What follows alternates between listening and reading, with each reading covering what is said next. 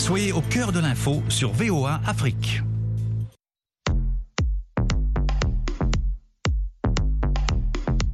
Le monde au féminin. Féminin, féminin, féminin, féminin. Hey, you, over there. Please don't waste my time with that stare. Don't be looking, this piece is rare. I'm too cool for school, I know it's not fair. Chères auditrices, chers auditeurs, bienvenue à l'écoute de l'émission hebdomadaire de VOA Afrique, Le monde au féminin. Parole de femme.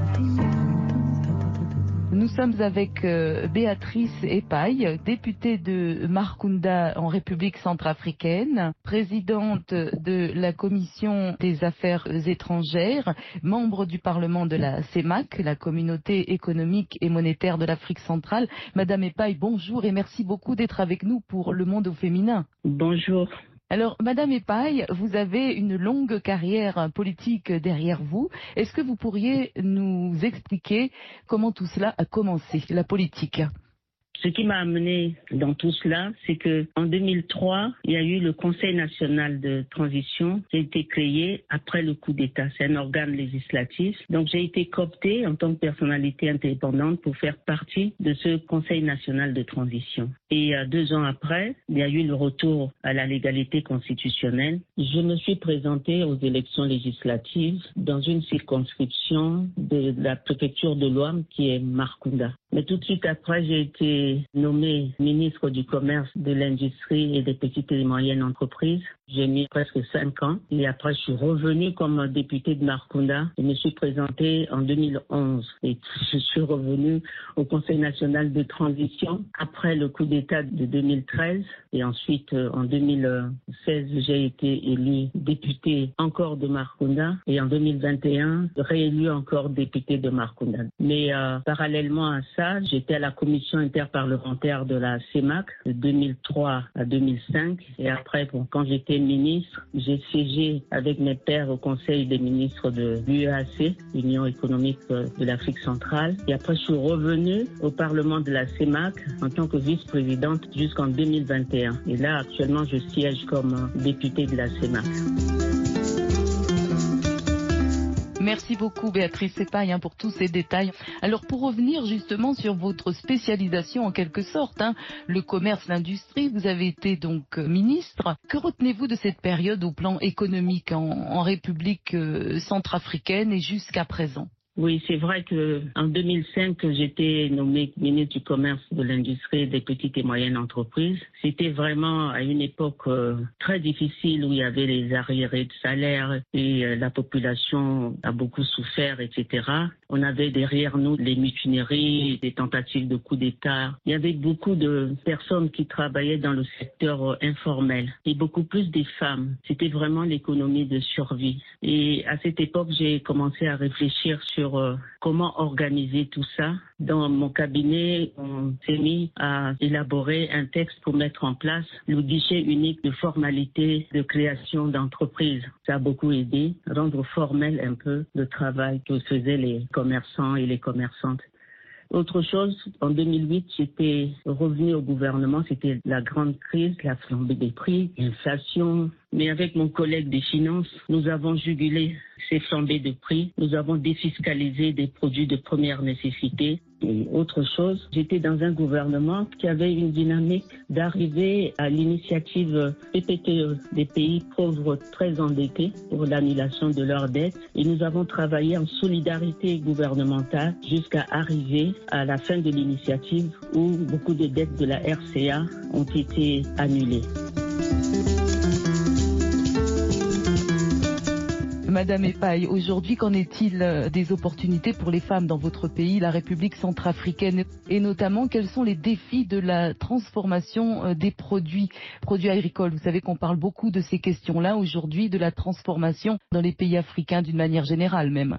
Oui, c'est vrai que depuis lors, euh, il y a eu encore la grave crise où il y a eu beaucoup de déplacements de population, délocalisation de population. Il y a aussi l'acquisition des terres Et comme vous savez, nous avons un très beau pays, hein, la RCA, à 15 millions de terres arables où il n'y a que 2% qui est utilisé, exploité. On peut faire de l'agriculture. Mais faire de l'agriculture dans une période difficile, il faut avoir des instruments, du matériel agricole. Et ça, c'est difficile quand on se déplace pour aller d'un coin à l'autre. On ne peut pas tout transporter. On prend d'abord les enfants, etc.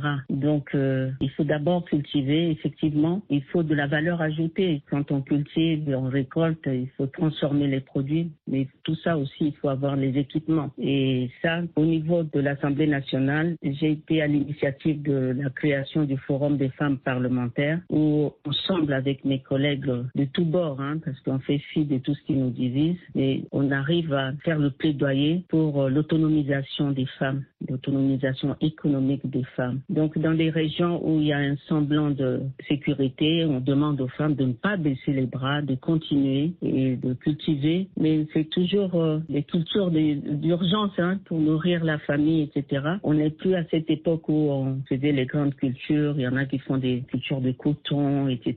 Bon, ça continue dans certaines régions, mais là, vraiment, aujourd'hui, ce que veulent les femmes, c'est d'avoir des équipements, d'avoir du matériel. Pas seulement les femmes, leurs maris, leurs enfants qui ont l'âge de faire la culture. Mais maintenant, il faut transformer. Quand tu fais l'arachide, il faut rendre l'arachide en pâte pour euh, une meilleure conservation, une longue conservation. Il faut le mil, il faut le manioc.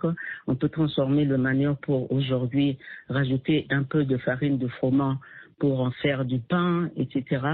Ça, c'est quelque chose que nous pouvons toujours euh, continuer à aider les femmes à donner des conseils pour que les choses s'améliorent et puis qu'elles transforment leurs produits et avoir de la valeur ajoutée pour euh, avoir un peu de moyens, envoyer les enfants à l'école, soigner la famille.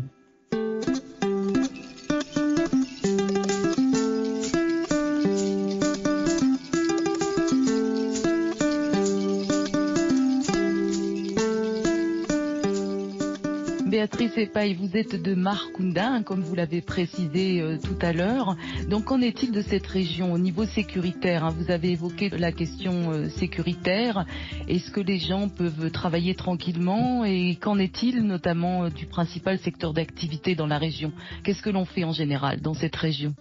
La région de Markunda, c'est une région de forte production agricole. Ça a toujours été comme ça. On fait du vivrier, on fait aussi des cultures de rente comme euh, le coton. Et c'est une région d'élevage parce que toute la transhumance passe par Markunda pour aller chercher les pâturages au niveau de Markunda. On a de très beaux pâturages, etc.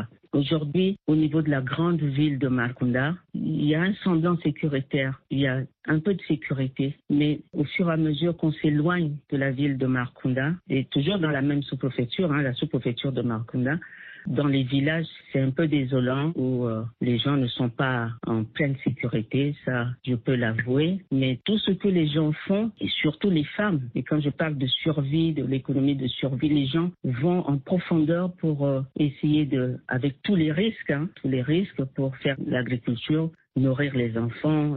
Et ces gens commencent à recevoir quelques réfugiés du Tchad qui viennent encore grossir le, nombre des gens à nourrir. Et là, à ce niveau, déjà à Markunda, par rapport à certaines régions qui souffrent des problèmes climatiques, Markunda garde encore l'écosystème où il y a une forêt de galeries qui protège cet écosystème où les gens, si tu fais l'agriculture, tu pourras récolter normalement ce que tu as. Mais sinon, il y a d'autres activités qui sont des activités minières qui sont toutes nouvelles et beaucoup plus euh, l'exploitation d'or. Mais ça ne profite pas aux gens de Markunda puisque eux-mêmes, ils n'ont pas du matériel pour aller sur ces chantiers, mais euh, on sait qu'il y a des exploitations sur des gisements, c'est des choses artisanales encore.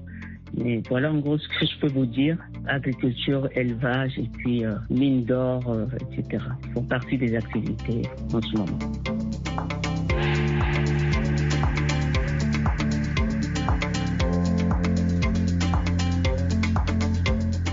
Béatrice Epaille, euh, justement à propos hein, du secteur des mines en République euh, centrafricaine, hein, nous savons que certaines zones sont encore contrôlées par les rebelles et vous avez évoqué un problème ici, hein, la question du travail artisanal dans les mines, on manque de moyens, alors que faire pour que ces ressources naturelles bénéficient au pays?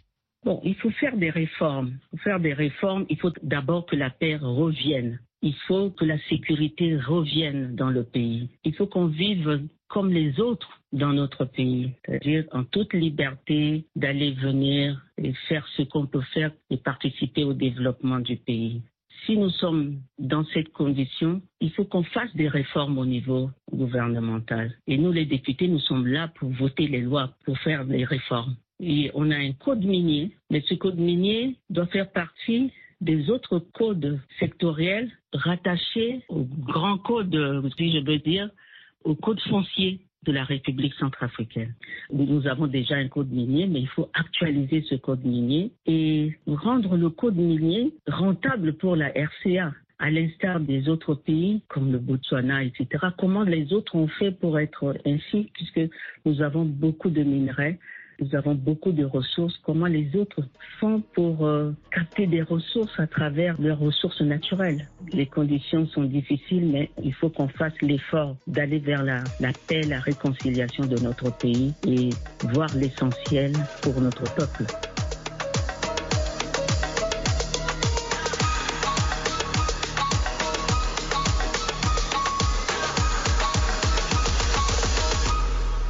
Béatrice Epaille, vous êtes membre du Parlement de la CEMAC. On peut élargir donc la discussion dans la région. Hein. On parle des questions sécuritaires, notamment dans d'autres pays. On sait qu'il y a également des zones de troubles. Parlez-nous de votre travail et de son impact hein, sur la région au plan économique. Hein.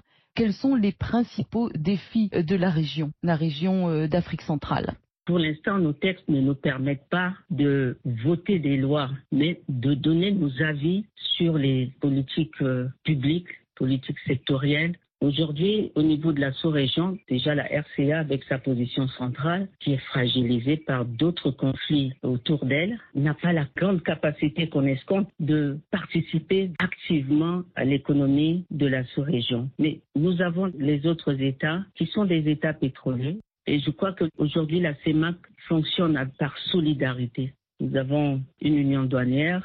Ce qui bloque encore, c'est la libre circulation. Et je crois que les chefs d'État s'y attellent en ce moment. Et puis, il y a eu déjà un texte sur la libre circulation. Il faut juste une volonté politique pour que les choses aillent mieux. Et si ensemble, nous pouvons déjà commencer à échanger entre nous, nous pouvons faire développer notre économie que chaque euh, État membre soit un pôle pour telle ou telle activité et on va travailler en complémentarité au point de vue économique. Mais sinon, nous avons des institutions spécialisées qui sont des institutions économiques. Ces institutions spécialisées qui gèrent la monnaie, qui gèrent le développement, la douane, l'agriculture, la santé, etc.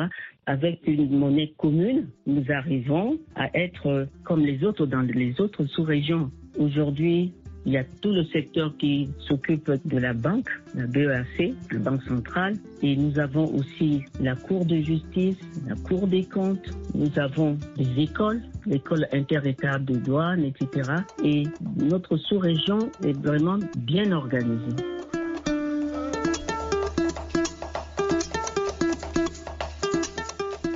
Mais euh, il reste la participation aussi des États. Nous avons la taxe communautaire d'intégration où les États doivent prélever au niveau douanier pour euh, financer l'intégration. Il faut que ça aussi, ça soit bien collecté pour que la CEMAC finance les projets intégrateurs tels que les infrastructures. On ne peut pas imaginer que pour aller à Brazzaville, par exemple, on doit quitter Bangui, aller au Togo, aller à Casablanca et passer toute une journée ou euh, deux jours. Et tout ça, ça doit être réglé. Et si on règle tout ça, qu'on se rapproche les uns des autres, qu'on crée des infrastructures, euh, on peut échanger entre nous, développer le commerce intra-CEMAC. Mais euh, aujourd'hui, si je prends le cas du bois, on exporte le bois brut sans valeur ajoutée, qu'est-ce que ça peut nous rapporter? Le diamant, par exemple, on ne transforme pas, on ne taille pas les diamants, on envoie les diamants bruts.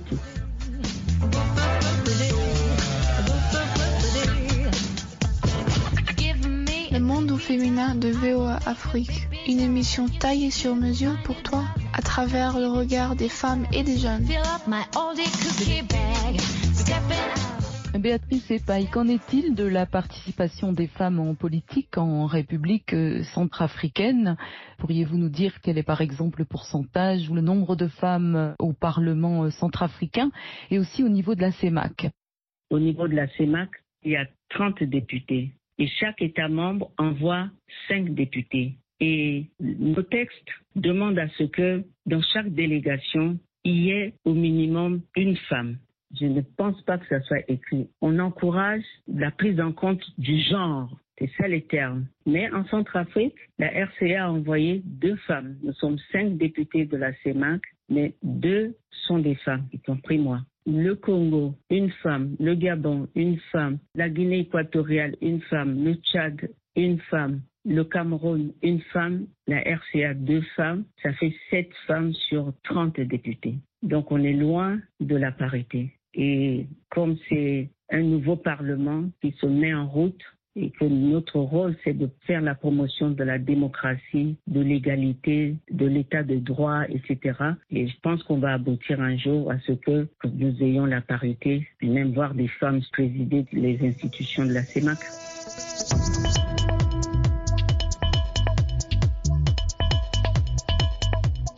Et quel est le taux de femmes parlementaires euh, en Centrafrique? Il est également très bas, n'est-ce pas?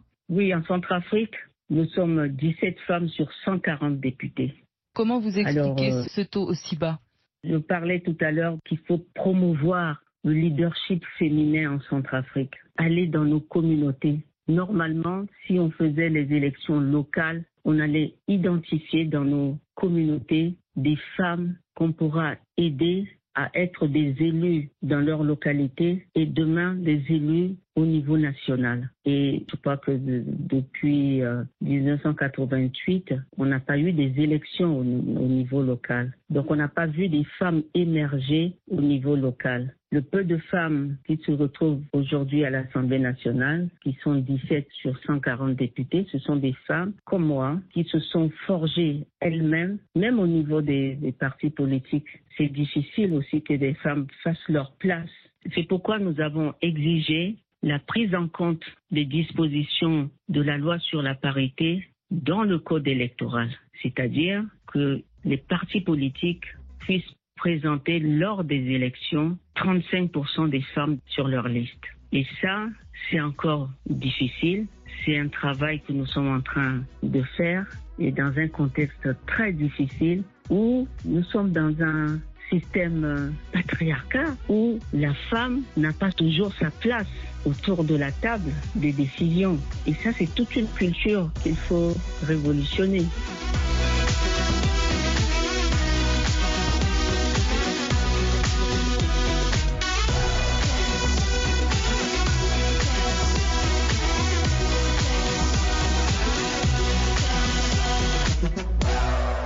Notre pays a signé et a ratifié beaucoup d'instruments internationaux. Je prends l'exemple du protocole de Maputo. Il y a la résolution 1325. Il y a notre constitution qui met dans le domaine de la loi la parité hommes et femmes. Tous ces textes existent, tous ces instruments existent. Mais si vous voyez qu'il n'y a pas de volonté politique pour euh, les appliquer, ça veut dire qu'il y a quelque chose. Il y a la pesanteur socioculturelle qui subsiste encore. Donc c'est tout un travail de sensibilisation aussi, de, plaidoyer à faire pour que les gens changent de mentalité et mettent les filles et les garçons sur le même plan, les hommes et les femmes sur le même plan, et se mettent dans la tête que sans l'un ou l'une, on ne peut pas arriver aux objectifs de développement de nos États. Donc, est-ce que cela veut dire que ces plaidoyers ne fonctionnent pas? Vous avez si bien dit, ces plaidoyers pour l'instant ne fonctionnent pas. Peut-être qu'on est dans un contexte où les priorités sont ailleurs et qu'on ne pense pas à ces fondamentaux de notre société.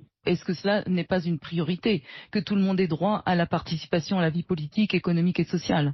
Ça fait partie des priorités. Les plaidoyers, les sensibilisations que nous avons l'habitude de faire, parfois nous, nous disons que mais ça tombe à l'eau et que les décideurs, ils doivent ramener tout le monde, comme je dis, autour de la table pour euh, prendre des décisions en tenant compte de la femme. Ils, ils savent que si on faisait comme ça, les choses allaient bien marcher.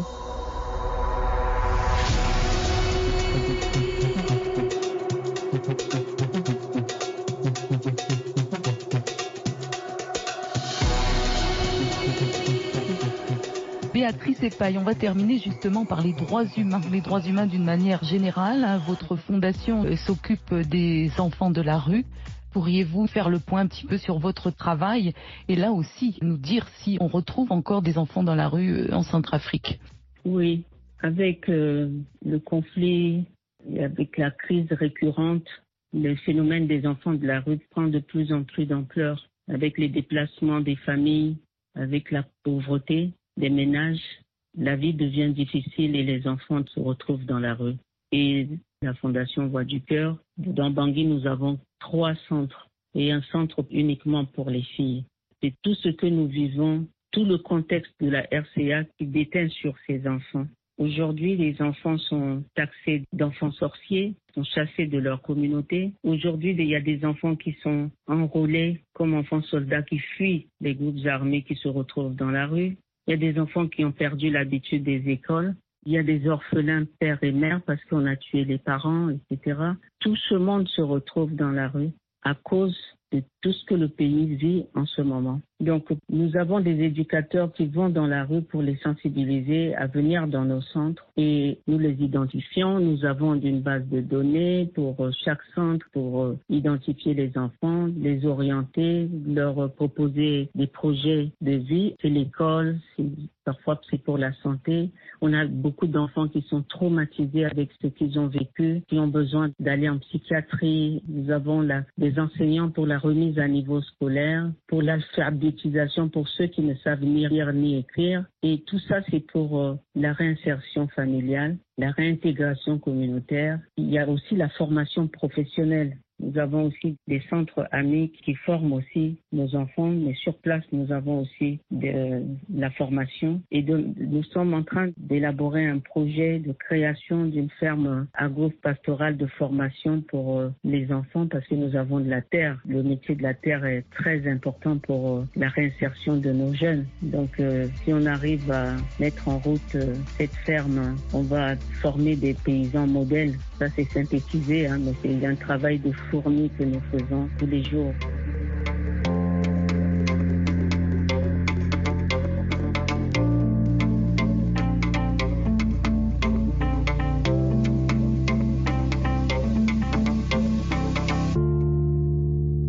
Un travail remarquable, Béatrice Epaille. Un dernier mot. Est-ce que vous avez subi vous-même la discrimination basée sur le genre durant votre carrière politique? Est-ce que vous le vivez encore? Et est-ce que vous auriez notamment un conseil à donner aux filles et aux femmes qui veulent se lancer dans la politique? Oui, c'est très difficile. Oui, la discrimination basée sur le genre, j'ai vécu ça. Je l'ai vécu. Mais ça ne m'a pas découragée. Il faut qu'on soit nombreuses pour pouvoir euh, affronter le quotidien, faire avancer les causes de la femme et pour qu'on prenne en compte les femmes dans les décisions de notre pays.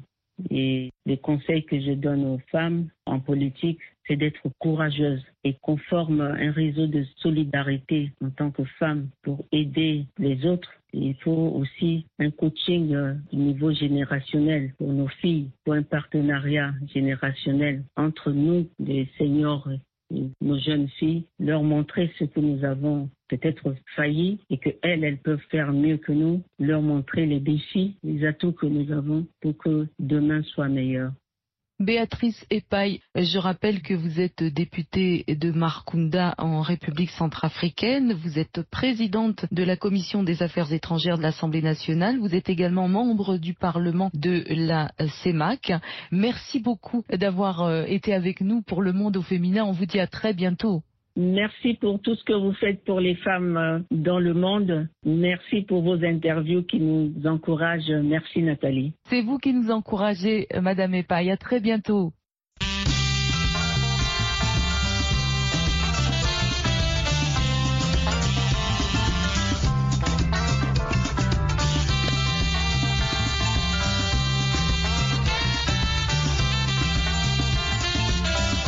Le monde au féminin, c'est tous les mardis et samedis à 19h05, temps universel. C'était Nathalie Barge avec vous. À bientôt et bon courage.